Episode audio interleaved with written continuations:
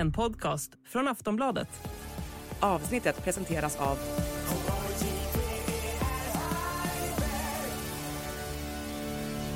Stödlinjen.se, åldersgräns 18 år.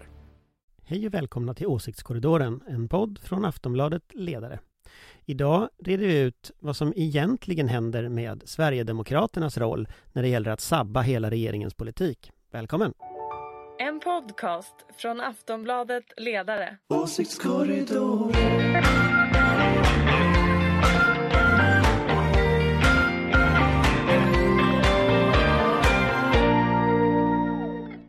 Hej och välkomna till Åsiktskorridoren, Aftonbladet Ledares podd om politik och din solvägg när det råder aprilväder i samhällsdebatten. Podden har ju haft en veckas påsklov, och i det, men i det politiska spelet har det inte varit ledigt. Eh, så det finns massor att prata om. Med mig eh, för att göra det finns som vanligt en panel med några av landets skarpaste politiska betraktare. Idag är den dessutom fulltalig. Från den gröna och liberala tankesmedjan Fores, Ulrika Schenström. Eh, du blir fortfarande glad när jag kallar dig oberoende moderat. Mm, absolut. Hej, hej. Från Aftonbladets oberoende socialdemokratiska ledarredaktion Susanna Kierkegaard. Hallå. Dessutom också från Aftonbladets ledarredaktion den politiska chefredaktören Anders Lindberg. Hallå, hallå! Själv heter jag Ingvar Persson och till vardags skriver jag ledare i Aftonbladet men i den här podden är det min uppgift att ställa frågorna och det tänkte jag börja med direkt. Häromdagen kom eh, nya och något lägre inflationssiffror och igår presenterade ju regeringen sin vårproposition. Totalt innehöll den åtgärder för lite i sammanhanget blygsamma 4 miljarder. Eh, en stor del av debatten inför budgeten har ju dock handlat om skatten om plastpåsar. Men en större fråga är väl kanske vad som händer med folks ekonomi och kommunernas planering. Eh, borde Elisabeth Svantesson våga mer, Susanna? Ja, det, det tycker jag. Det tycker kanske de flesta. Eh, men eh, jag tycker framför allt att när man tittar på budget så är det ju klimat och miljöområdet som gör en riktigt deppig. Det går inte att kalla för något annat än en slakt. Eh, om man säger utgiftsområdet för klimat, och miljö och natur minskar med 56 procent från 2023 till 2026. Det, det är ganska kraftigt. Man kan också titta på vallöften och jämföra. Nu är liksom inget av de partierna, Moderaterna, KD, SD, framförallt några jättestora miljökämpar i dagsläget, eller så ambitiösa, det var de inte i valrörelsen heller. Däremot så, om man tar ett litet exempel eh, som handlar om skyddet av värdefull natur, så kommer det få 2,3 miljarder kronor och per år nu Liberalerna lovade 8,8 miljarder kronor, Moderaterna 4 miljarder kronor, så till och med med de små löftena som de hade så har de liksom ja, brutit dem också. Det Ja. tål att tänkas på. Ulrika, vad, vad tänkte du när du såg siffrorna? Du var kanske, blev du överraskad? Nej. Nej, jag trodde inte det skulle bli någonting, om vi nu pratar om budgeten. Men jag vill bara haka på Mm. Susanna, att det är ju förfärligt det här med klimatet och eh, hur SD får bestämma över hela klimatfrågan. Och även jag som har tjatat om det i den här podden om Sverigebilden, den är ju inte bra rent generellt. Eh, folk, alltså tidningarna utomlands, de förfäras ju över vår inriktning på att göra upp med ett nationalistiskt populistiskt parti. Undrar vad som hänt med Sverige. Men addera då klimatfrågan på detta. Vad gör det med investeringar som folk skulle vilja göra kanske i Sverige? Som leder till arbetstillfällen. Alltså det är, det är väldigt mycket värre än vi bara kan tänka oss. Det är inte bara en enskild fråga utan det här leder ju till väldigt många felriktningar. Om man, vid första, om man får prata lite siffror nu för en gångs skull. Ja. Vid första anblick när man tittar på budget som, som lite vänsterperson, då så kan man ju tänka, åh, eh, pengar till eh, bostadsbidrag åt barnfamiljer, så bra, jättemycket pengar där. Men då om man tittar på vad man också gör i budgeten, så en sak är att man eh, minskar eh, försörjningsstödet. Eh, så att de barnfamiljer som är, det är ungefär 50 000 barn som drabbas eh, av att eftersom familjerna får minskat försörjningsstöd samtidigt som det här bostadsbidraget höjs så blir det plus minus noll för dem. Så att det är fortfarande liksom de längst ner i eh, hackordningen som tar stryk, trots de här fina siffrorna. Men eh, eh, 100% marginaleffekt kort sagt. Eh, eh, som ju var ett begrepp som användes förr i tiden. Eh, men Ulrika, om jag tänker för, för när du pratar de här miljöåtgärderna, då, då är det framförallt eh, långtidsprognoserna som Ja, men vad, vad har hänt med den här vindkraftsutredningen? Alltså, jag vet att jag kanske föregår eh, programmets agenda här, men Jan-Olof Jackes artikel tycker jag var väldigt, väldigt bra. Mm. Att det har ju bedrivits ett kulturkrig i regeringskansliet kring klimatfrågan. Och ja, det, det, är ju, det är ju förfärande, inte bara att jag går omkring och tänker på Sverigebilden, utan jag tänker vi måste ju göra någonting åt det här. Vi kan ju inte bara strunta i det. Du tänker att det behöver fram ström till eh, batterifabriker? Det var det jag och, tänker. Och, eh, Ja, och gå miste om en massa investeringar. Eh, men det här att, att, eh, att det här är en att klimatet och, och, och eh, vad ska jag säga, miljövården har blivit ett kulturkrig. Det sticker väl inte ens regeringspartierna under stol med eller i varje fall inte regeringens stödparti.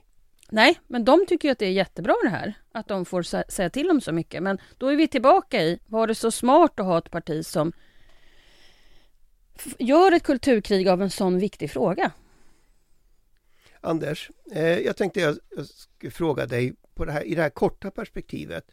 Eh, de här något lägre inflationssiffrorna, betyder det att, att Elisabeth Svantesson får ett klartecken att sätta igång och göra saker? Nej. Eftersom? Nej men hon är moderat. Alltså hon kommer inte att göra någonting. Eh, vi ser en jättestor skillnad på hur moderater krishanterar ekonomin och hur eh, socialdemokrater krishanterar ekonomin. Alltså när Socialdemokraterna krishanterade covid till exempel så pumpades det ut pengar till företag, till, eh, till kommuner och regioner, till eh, hushållen för att rädda människor under just en asymmetrisk eh, kris. Som, det låg ju helt utanför folks kontroll. Det gör ju Putins krig mot Ukraina och mot eh, västvärlden också. Eh, Det ligger helt utanför människors kontroll men idag så stänger man plånboken. Man hjälper inte människor. Och, och det motiverar man med att man inte vill blåsa på, blåsa på inflationen. Men jag menar, du, du, du skulle kunna strama åt genom att höja skatten till exempel. Det är ett jättelätt sätt att strama åt. Höj skatten för alla höga Då kommer hon ju inkomster. tappa alla de väljarna hon Jo, har men, kvar. men jag menar, det, det, det, att det är det jag menar. Det är ett politiskt val. Alltså det är inte sant att, att man inte kan hjälpa människor. Man väljer att inte hjälpa människor. Och, och här ser vi skillnaden mellan hur moderater krishanterar och hur socialdemokrater krishanterar på ett väldigt tydligt sätt. Det har ju med ideologi att göra naturligtvis, att Moderaterna har de här höginkomsttagarna som väljare och de vill inte att de ska betala skatt. Men det har också, tror jag, med en slags syn på statens roll. Men det var bättre faktiskt Eh, för nya nej, men- nej, men alltså, det- på statens roll i på statens roll i ekonomin. Man anser inte att staten ska krishantera människor, man anser att människor ska klara sig själv. Och, och den liksom människosynen, den synen på samhället, den syns extremt tydligt i en kris. Jag, är, jag tänker så här, herregud, tänk om det här gänget hade suttit under covid. Alltså tänk om den krisen hade hanterats på det sätt den här krisen Det finns hanteras. andra gäng inom Moderaterna som har klarat eh, att ta hand om kriser, så att vi kan ju inte generalisera det helt och hållet. Jo, faktiskt. det kan vi faktiskt, för Nej, det gänget sitter nämligen på tankesmedjor just nu. Eh, Det gänget som, som kan hantera kriser är någon helt annanstans igen! än regeringen. Ja men ärligt talat, Alla sitter inte på tankesmedjor. nej okej, Anders Borg gör det inte, men inte i regeringen sitter han inte. Nej, precis. Men, men det finns ju moderater som har klarat av att hantera kriser, det är det jag menar. Ni kanske inte skulle skickat B-laget? Eh, det, det kanske inte ska skyllas på Ulrika. Eh, Ta tack Ingvar för denna, denna tjänst. Var du var neutral idag då? eh, får man ju säga. Jag måste ta Ulrika i försvar här. Eh, men det finns... Äntligen! Det det tog helt åtta onödigt. år! Åtta år! Eh, å andra sidan finns det ju, eh, man skulle kunna blåsa på ekonomin genom att sänka skatten. Eh, det finns sådana förväntningar i Moderaterna va? De är lite missnöjda med att det inte blir skattesänkningar. Ja, det är klart, de har ju gått till val på en massa vallöften och det det här pratade Anders och jag om igår i ett annat sammanhang, men det är klart att det är många som har kommit med vallöften som man inte har infriat, men jag tror att det kan bli muller i leden i Moderaterna om det inte kommer någon inkomstskattesänkning och då kan jag ju säga att då var ju Sverigedemokraterna ute och sa att det var viktigare att sänka eh, drivmedelsskatterna, alltså punktskatterna på, på drivmedel, än inkomstskatten. Och då har vi ju redan sett vad som kommer att hända. Så hon kommer ju inte få någon sänkning av inkomstskatten. Så att eh, det blir en spännande resa fram men till alltså, BPn, är det alltså inte någonstans så att- budgetpropositionen. Men är det inte någonstans så att detta visste man när Sverigedemokraterna klev in i regeringskansliet och satte sig i det här samordningskansliet att du kommer att ha fyra år av kulturkrig du kommer att ha Sverigedemokraternas frågor högst på dagordningen och de andra partierna kommer att få stå tillbaka. Och jag, det är säkert så att det mullrar i ett och annat led som Ulrika säger, men det var det här man valde.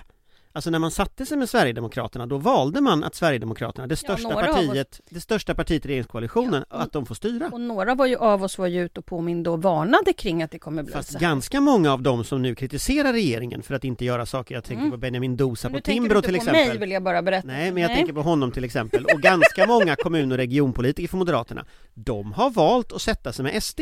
Det är riktigt. Tar man fan i båten får man ro i land. land. Ja. Here, here. Det tyckte jag lät som en slutpunkt. Eh, det, det är dags för ett kort avbrott. Eh, vi är strax tillbaka. Häng kvar. Tired of ads barging into your favorite news podcasts? Good news. Ad-free listening is available on Amazon Music for all the music plus top podcasts included with your Prime membership. Stay up to date on everything newsworthy by downloading the Amazon Music app for free or go to amazon.com slash news ad free. That's amazon.com slash news ad free to catch up on the latest episodes without the ads. I helgen höll ju också Kristdemokraterna kommundagar i Örebro. God stämning och en partiledare som talade om kristna värderingar har rapporterats. Eh, samtidigt har ju partiet gått igenom den ena krisen efter den andra och kampen om platserna på listan till Europaparlamentsvalet ser ut att bli riktigt hård. Eh, i Dagens Nyheter talar Thomas Ramberg till och med om att Ebba Busch kan vara borta till nästa val. Eh, tror du det Anders?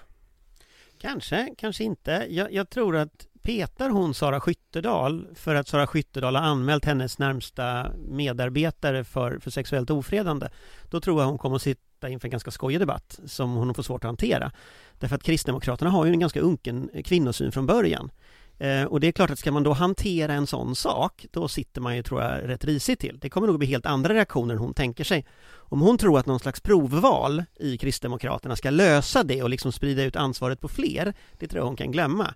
Så att, så att eh, hon har satt sig i ett fruktansvärt konstigt läge. Och sen att hon också byter, hon byter ju också liksom vad hon säger om Johan Ingerö hela tiden. Ena dagen var han en fantastisk rekrytering till partisekreterare, vilket jag tror är förmodligen det som ligger närmast sanningen. Nästa dag var han så kass så att han skulle fått sparken i alla fall. Nästa dag så trodde hon på, på Sara Skyttedal som sa tvärtom mot vad han sa. Och nu igen så tyckte hon att han var jättebra. Och det är klart att det är jobbigt att ljuga på, på, på band. Alltså för någon kan spela upp det.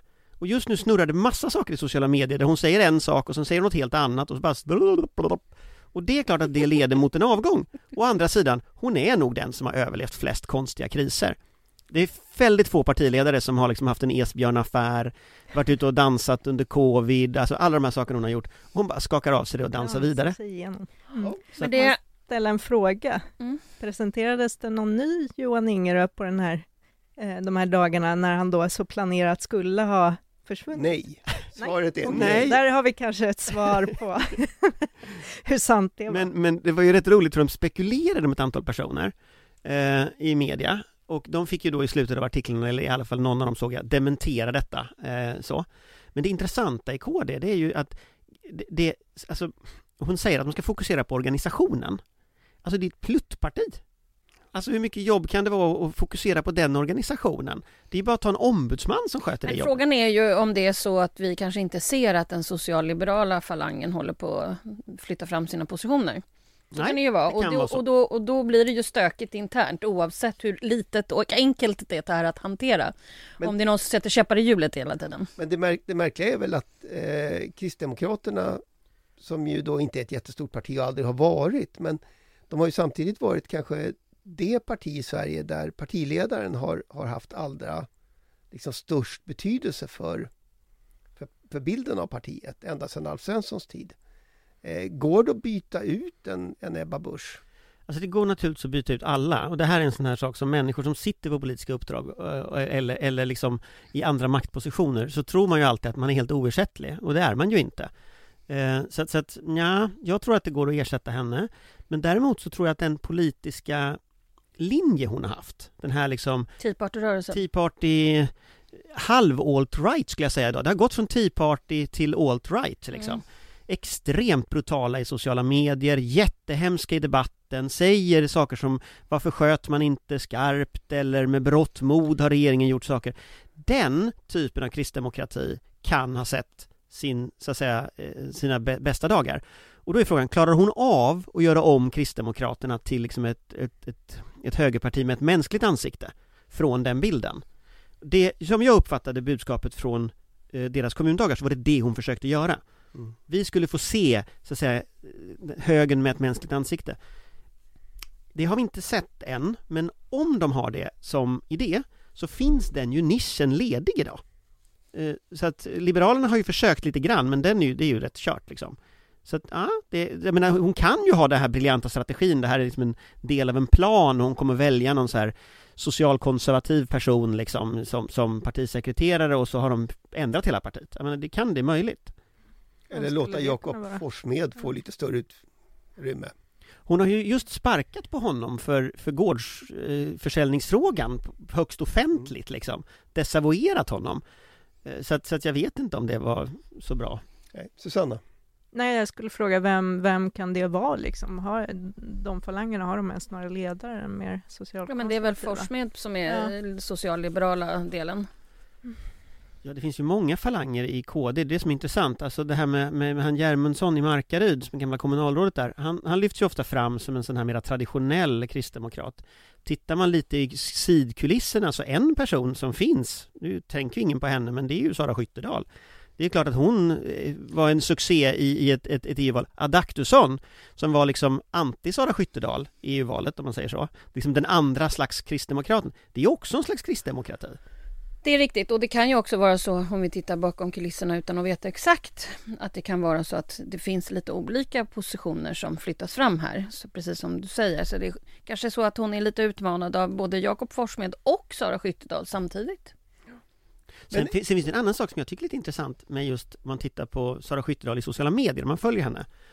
Hon, om man följer hennes sociala medier så är det ju alltså inte kulturkrig. Det tycker jag är väldigt intressant att se. Om man tänker på Sara Skyttedal för tio år sedan, då var det kulturkrig.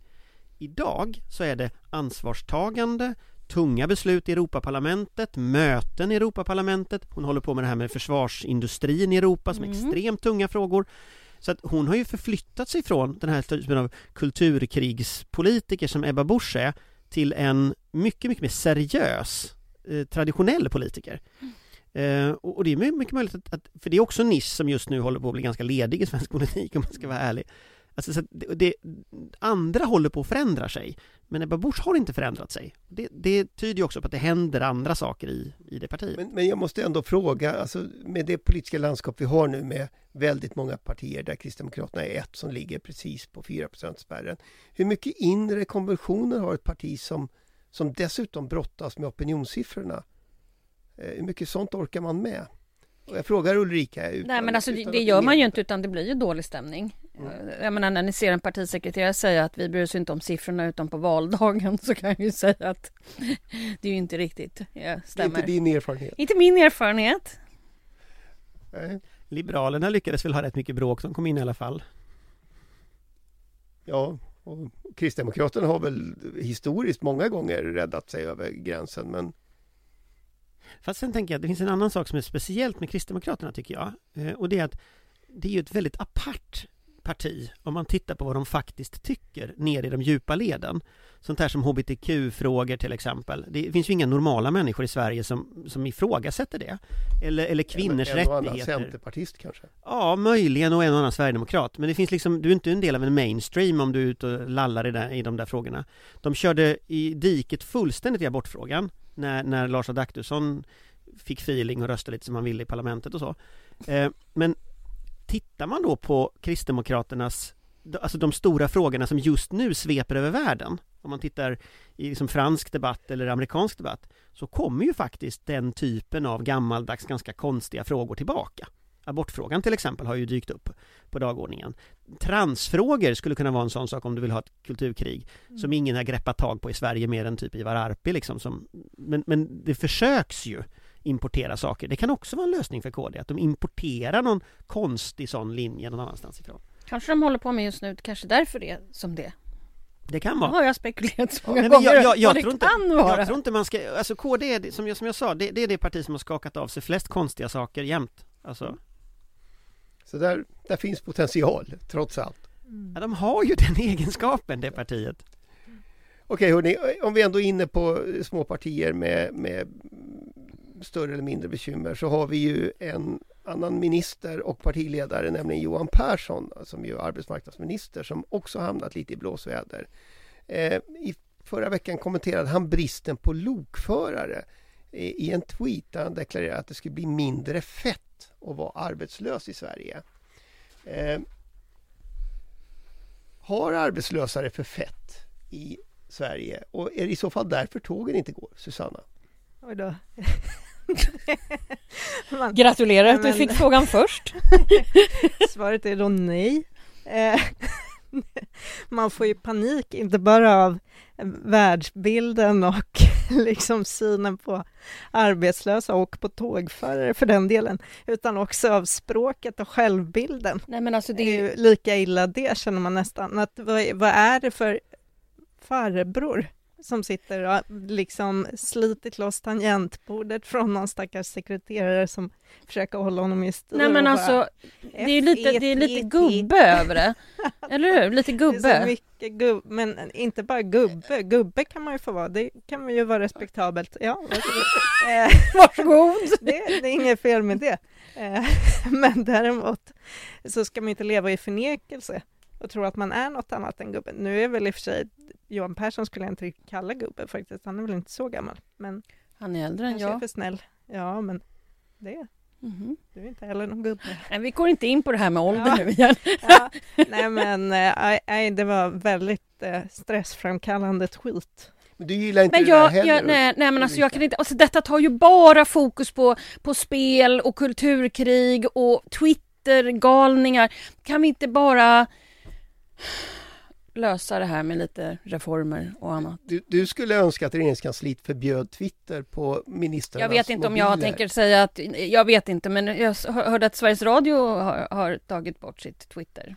Men alltså de diskuterar ju att lämna och det snackas TikTok ju. på regeringskansliet och det, de vor, skulle nog lämna Twitter istället om de skulle Mm. vinna någonting, det tror jag. Ja, verkligen. Inte ett hot mot Sveriges säkerhet, men kanske mot Sveriges värdighet. Ja fast det blir ju i förlängningen ett hot mot Hoppla. Sveriges Där fick du till det! Det är ju i förlängningen ett hot mot det mesta, så att egentligen borde nog regeringskansliet lämna alla sociala medier. Det tror jag vore bra för alla närvarande. Eller Bara fall- kommunicera via pressmeddelanden på regeringen.se. Ja, back to basics så att säga. Nej men alltså, ingen har väl någonsin framstått som en bättre människa efter att ha twittrat, någonsin. Nej. Alltså, det finns många sådana här personer som jag har sett som jag har tänkt att ja, de här verkar ju jättesmarta, som man sett dem i media, sen läser man vad de skriver på Twitter så inser man att, åh herregud. Men jag tror att folk tror att man måste man måste förändras när man är på Twitter och inte vara sig själv, att man måste vara någon annan, lite wild and crazy så att säga. Jag har en annan... Det är rätt bra på Johan Persson. Vet- du att jag, jag har Jo faktiskt... fast han är ju lite wild and crazy, killen vid grillen. Men Eller jag har faktiskt en annan teori. Jag tror det är Twitter som förändrar människor. Jag tror det är så att algoritmen i sig gör en dels dum i huvudet, dels otrevlig och dels så, så finns det inga så här bromsspår i systemet, så du stannar liksom inte, du bara far iväg i tangentens riktning. Eh, och det tror jag är liksom genomgående. Är Och väldigt- jag tror att han, alltså är man statsråd så kanske man helt enkelt inte ska in i den världen. Man kanske ska hålla sig därifrån. Carl Bildt var ju ute på Twitter en gång i tiden och Ja, men det, det var ju väldigt säkert praktiskt bra. och då hade man ju koll på vad han var karln. Det var väldigt bra. Det Det var var, väl också som en så- sån där GPS. Det var väl också så att medarbetarna på utrikesdepartementet använde metoden för att veta vad han var. Ja men ja, ja inte, Men var bara, det inte skam- bara UD, Men var även det någon SB. skandal också när han lyckades sitta med sin privata iPad och föra över massa UD-material till den, jag för mig. Var det inte så? Ah, Det minns jag inte, Jag men det någon kan sån så skandal. kan Ja, det nu är vi inne på detaljer kanske men eh, Men det är inte, alltså om vi då som sagt, jag, jag måste ändå fråga eh, Ulrika, det här är inte, det är inte Johan Persson har inte gjort sin egen tolkning utav eh, arbetslinjen så som den, Ja, det är ju eh, det man börjar misstänka att han försöker göra en egen tolkning, en ganska dålig tolkning tycker jag. Ja, men det var ändå så att, att eh, också under under Sven Otto Littorin så sänkte man till exempel a-kassan. Ja, ja så är det. Så det var lite för fett då. Jobbar inte du där då? Jo, men du behöver inte hålla på och larva. Jag sitter överallt i media och säger att jag tycker att man ska sänka inkomstskattesänkningarna och sänka a-kassan för att få in folk på arbetsmarknaden. Punkt. Så då tycker du som Johan Perssons tweet? Nej, det tycker jag inte. Nej, För du- jag har en mänsklig värdighet samtidigt. Ja. Försök inte in få mig in i fällan. Och nu sitter han och asflabbar. Det gör jag inte. Jo, det gör du! Du är Ja. till och med röd i ansiktet. Ja, kan också bero på... Hörrni, eh, jag tänkte vi skulle ta en fråga till. Eh, och då för att liksom balansera upp det här lite grann. Eh, i, I helgen så var ju Nooshi Dadgostar i Sveriges Radio och pratade om olika saker. Bland annat så var hon arg på Magdalena Andersson för hon tyckte inte att eh, Socialdemokraterna gör tillräckligt för att samla oppositionen. Eh, hur stort problem är det för Magdalena Andersson att hon inte lyckas samla någon opposition och skapa ett alternativ till regeringsmajoriteten? Eh, majoriteten? Susanna? Det är förstås besvärligt. Eh, De gör väl så gott de kan. Jag vet inte riktigt om Nooshi Dadgostar är den som ska vara ute och klaga på folks samarbetsproblem. Du tänker att... Eh, Jag tänker att alltså det här samarbetet som Nooshi Dadgostar efterfrågar är väl då gissningsvis med Miljöpartiet och Vänsterpartiet de vill ha. Men det blir inte bättre av ens, att ens medarbetare kallar dem för fiffor i TV. Nej, det brukar inte Bäddar vara fram. inte Det är inte ett framgångsrikt sätt att komma Ja. framåt. Nej, Nej, nej, så det... men hon, hon gör väl detta bara för att hon vill nästan lite retas för att hon vill vara, få igenom saker och vara med en del av underlaget, eller hur? bara hon är lite... Det finns en viss... Om vi säger att det finns farbrorsmentalitet i politiken som finns Tänk att viss trodde att de skulle bli finansministrar. Ja. Ja. Finansminister. Ja, Det var i samband med det där andra som du pratade om. Ja. Mm. men, men Ulrika, från din, från din horisont då, alltså hur viktigt är det att ha ett, ett eh, regeringsalternativ? Ja, nu är vi, det är långt till val.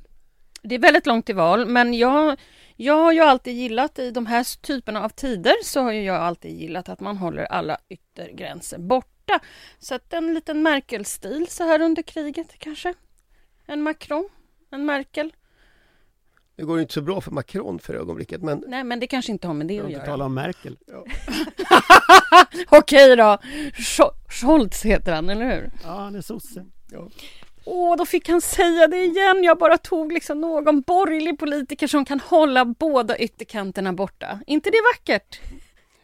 Anders, vad tänker du om det här med... Nej men jag tror inte man ska, jag tror inte man ska jämföra ytterkanterna. Jag menar SD är liksom en, en, en, en postfascistiskt parti eh, och, och, och det är klart att Vänsterpartiet har ju sin historia tillbaka i liksom Stalintro. Men Vänsterpartiets historia ligger eh, så många årtionden längre bak att det är liksom inte riktigt jämförbart, de två sakerna. Och, och det, det gör att, att Ja, men det vore ju skönt att ha båda borta jag, jag, ser, jag ser inget som helst problem i att försöka samla en, en majoritet med Vänsterpartiet, Miljöpartiet och Socialdemokraterna. Jag tror att det är, vill man se en, en förändring åt vänster i Sverige så är det så man måste göra. Jag skulle gärna se att Magdalena Andersson tar initiativ till det. Sen så förstår jag ju att Nooshi Dadgostar säger säkert det här för att retas delvis, men, men liksom som, som en politisk analys av hur alternativet till en, en, en liksom SDM-ledd regering eh, ser ut så är det ju en rödgrön regering. Eh, Centerpartiet är ett på många sätt föredömligt parti som tycker jättemånga snälla saker om, om, om liksom eh, att de inte gillar, gillar Sverigedemokraterna och, och tycker mycket om frihet. Men det är ju också ett ekonomiskt högerparti. Och det kommer att bli jättesvårt att återigen bilda någon form av regering som stöds på dem. Och, och det gör att, ska man titta liksom på den stora kartan, så behöver man nu flytta debatten på ett sätt som gör att S, V, MP får en egen majoritet. Det är liksom det alternativ som finns. Eh, alla andra lösningar kommer att öppna på något sätt för att Moderaterna sitter kvar. Och då, då skulle jag nog faktiskt till och med säga så att även om Centerpartiet hamnar eh, liksom till vänster som block men, men, men eh, att liksom den rödgröna inte får majoritet så kommer vi att sitta i en situation där Kristersson mycket väl kan sitta kvar. Det kommer att vara fruktansvärt svårt för Magdalena Andersson att bilda en, en C S-MP-regering. Dels för att MV V inte kommer att acceptera det och dels för att C inte är pålitliga. Eh, så, att, så att på det sättet har Nooshi Dadgostar rätt, även om Susanna har helt rätt i att hon är ju fel person att säga det, men det, det här insikten behöver komma fram i Socialdemokraterna, att, att man måste räkna antal röster. Man kan inte räkna antal goda intentioner, för de har ingen rösträtt i riksdagen. Men om man säger att Centerpartiet inte är pålitliga, alltså det var inte Centerpartiet som fällde regeringen. Nej, nej, utan. Centerpartiet kommer ju försöka återupprätta ju- alliansen. Alltså de är ju, de är ju, orsaken till att Centerpartiet inte är pålitliga är att de tillhör fel sida blockgränsen. De skulle i ett sånt läge i varje givet tillfälle försöka hitta tillbaka till en alliansregering med de partierna som är höger och borgerliga partier. Så att, så att har inte S, V, MP majoritet så tror inte jag att Magdalena Andersson kommer att kunna bli statsminister. Eh, och dels, för, som jag sa, Nooshi Dadgostar hade ju ett veto förra gången. Eh, och, och jag skulle inte förvåna mig om idén att återupprätta alliansen kanske kommer att vara ganska stark om, om tre år. Om det är så att Sverigedemokraterna inte har sabbat alla Moderaternas viktigare vallöften, vilket de ju ser ut att göra nu, det är klart att det kommer att finnas en driv bland borgerliga politiker i Sverige att återupprätta någon form av mer normal borgerlighet. Det är ju ing, det är ju naturligt. Det här är ju spelteoretiskt och är ju spännande och så, men allting handlar ju lite grann om vart till exempel Centerpartiet kommer att välja att gå rent politiskt och innehållsmässigt. Och även vad Socialdemokraterna kommer fram till i de här elva arbetsgrupperna om det kommer någonting och så. Jag, jag, jag, jag ser exakt hur du himlar med ögonen, men det har ju hänt förr att det finns partier som har skaffat sig en en eh, långsiktig reformagenda som faktiskt hänger ihop både berättelsemässigt och ekonomiskt och finansiellt. Så att det är ju det vi får vänta på här och är det så att vi sitter här igen om två år och ingenting har hänt och alla håller bara på med bananer och tårtor, och twittrar och är galna och skriver konstiga saker. Ja, då, då håller jag faktiskt med Anders eh, ordentligt. Men, men, men jag vet inte. Det kan ju vara så att någon faktiskt gör någonting på riktigt. Det får bli slutordet faktiskt. Eh, bara tanken på, på det här får ju naturligtvis eh, allting att att svaja. Eh, vi hinner inte med mer idag nämligen. Eh, vi har inte pratat om alla nya avtal som har tecknats sedan vi hörde senast. Vi har inte pratat om strejken på pendeltågen. Vi har inte diskuterat varför det är Mikael Damberg som ska hålla Socialdemokraternas tal på, i Stockholm på första maj. Eller den stora militärövningen Aurora 23 som pågår just nu. Det är så den heter va? Ja. ja. Det är bra. Säkerhetsexpert Den Ulrika nya Schenström. säkerhetsexperten. Det där är säkert ämnen som kommer att återkomma eh, i nästa podd om en vecka, så missa inte den. Eh, det som återstår för mig är bara att tacka alla som har varit med. Tack Ulrika, tack Susanna, tack Anders och som vanligt ett stort tack till dig som har lyssnat. Det är för dig vi gör podden. Hej då! Hej hej! Hej hej! En podcast från Aftonbladet Ledare.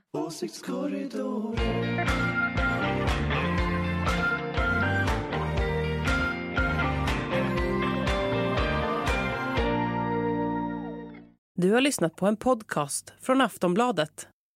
Ansvarig utgivare är Lena K Samuelsson.